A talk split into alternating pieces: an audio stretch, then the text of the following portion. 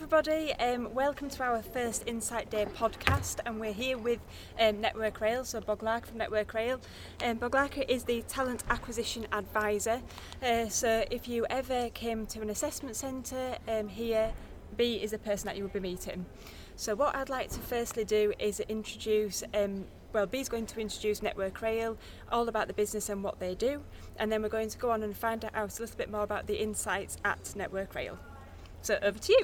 Thank you. Welcome. Thank you. First Insight Day to Network Rail. We're, as Carla mentioned, we're here in the Quadrant, our headquarters. So what does Network Rail do?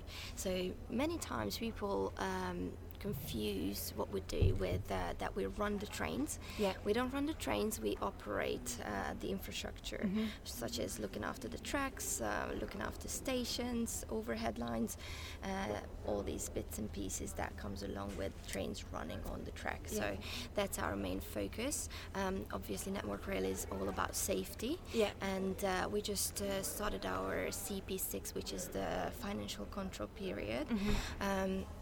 The new financial control period, which is started the 1st of April, and just to give a little bit of an insight, last control period we had 27 billion pounds invested into the company. Now it's 47 billion, so a lot of projects are coming up and a lot of new projects, sustainability, modernization of the rail system.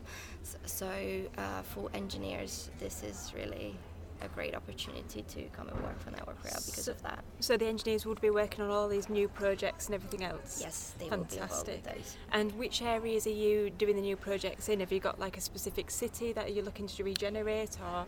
Yeah, so it will be nationwide. So nationwide, like, brilliant. The good thing about it, like our graduate schemes, they will be placed in different locations, so no matter where they place, they will be part of these projects because it's a nationwide project that will need to take place and upgrade and update everything and anything to make sure the passengers are satisfied and they're getting from A to B as they wish to, so less delays, and our main focus for the next 5 years is putting passengers first. Yeah. So, and that aligns with what we're aiming to do, like all the upgrades and modernization that. So putting the passenger first, as in making sure the environment around them is a nice environment with the stations, less delays and everything else. Exactly. So just to go back, B, you mentioned about the graduates, so you also recruit interns as well. I'm not sure if everybody knows that. So would your interns be spread out across the UK as well? Yes, their program will be a year-long program, obviously, year in industry placement,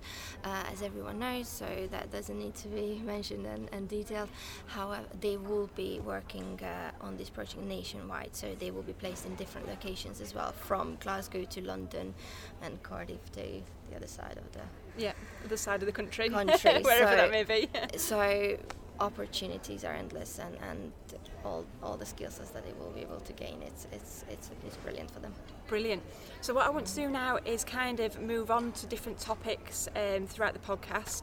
If you wanted to refer back to the hub on GradCracker, you can see on the profile page the image at the top is actually the Quadrant, which is where we're sitting, which is an absolutely fantastic venue. It's really good atmosphere, really good vibe.